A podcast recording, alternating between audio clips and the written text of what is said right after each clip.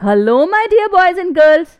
Welcome to this new episode on your favorite podcast, Once Upon a Time with Uttara. We are in the middle of an interesting Gublu Boy and Nutty Nut Nut adventure. So let's get on with the story right away. Gublu had seen his librarian, Miss Anna, hurt and unconscious. She thought she must have fallen and hit her head. But Gublu wasn't so sure. Her keys had been missing for a few minutes, and his teacher was not the forgetful kind. And so, Gublu Boy and Nutty Nut Nut had decided to investigate and find out if there was a mystery here. The superhero duo awoke at midnight after his parents had gone to bed. They quietly transformed into Gublu Boy and Nutty Nut Nut and turned on their invisibility mode using their power bands. They planned to fly to Gublu's school and did not want to risk being seen by anyone. As they had expected, the school building was quite dark and deserted when they reached the main gate. There were a few security guards sitting near the main entrance, and two more of them were walking around the corridors inside the building.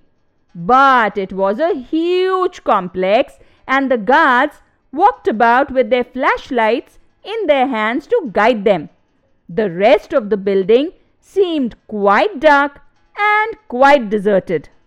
The main doors of the school buildings were all locked and shut, and Gublu did not want to create a fuss by opening doors or breaking locks unnecessarily. He wasn't even sure yet that they were actually looking for a mystery. But Gublu had studied in the school for quite a few years and he knew his way around. He guided Nutty Nut Nut and they both hovered near the corridor where the library was located. Gublu Boy knew where the windows were and after fiddling around for a few minutes, he managed to open one of them and the two superheroes flew inside. As soon as they were inside, Nutty Nut Nut gave a violent sneeze and looked at Gublu Boy apologetically. They both looked around alarmed. Had any of the security guards heard them? After waiting for a few moments, they realized that they were alone. Nutty Nut Nut was still feeling ticklish in his nose and he told to Gublu Boy telepathically that he would not be able to control his sneezes. Gublu Boy asked him to hold on for a few moments. Once they reached the library and closed the doors, they would be safe as the doors were soundproof and nothing could be heard outside. The two superheroes turned on their low glow mode and walked ahead. In the low glow mode, their bodies became glowing sources of light so that they could see inside the dark corridor. They did not want to use their super bright laser vision yet because they might alert the security guards. As they entered the library, Nutty Nut Nut hurriedly closed the door and let out another powerful sneeze. They looked at each other in dismay. Something like this had never happened before. Gublu Boy asked Nutty Nut Nut if he was feeling well, and the super dog replied with half a smile. Maybe he was coming down with a cold because his nose was feeling extremely uncomfortable. Gublu Boy felt sorry for his best friend and asked him to sit near the door and rest while he looked around. The Super Boy wanted to go back to the mezzanine floor where the locked bookcase with the special books were kept. He strongly felt that there was something out of place there, which he had noticed but could not fully understand that afternoon. While Nutty Nut Nut sat near the locked library door, Gublu Boy went up to the locked bookcase. To his shock, he found the bookcase was no longer locked.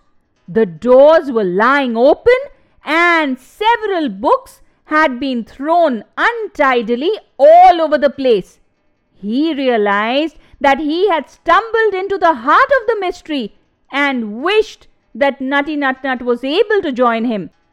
Gublu Boy used his supervision and super hearing to scan the library to check if anyone was still hiding inside. But it was absolutely quiet. Whoever had opened the bookcase was long gone.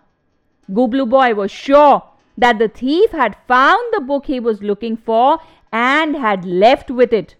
But how would Gublu Boy know which book was stolen? As he thought over this problem, an idea occurred to him. He quickly went to the librarian's desk and carefully went through all the catalogues that were kept neatly inside her desk. He soon found a list of all the rare books which were stored inside the bookcase. Gublu Boy smiled and ran back up the stairs, list in hand. The Superboy quickly sorted all the books and rearranged them back inside the bookcase in exactly the same way that Miss Anne had filed them. He had been right.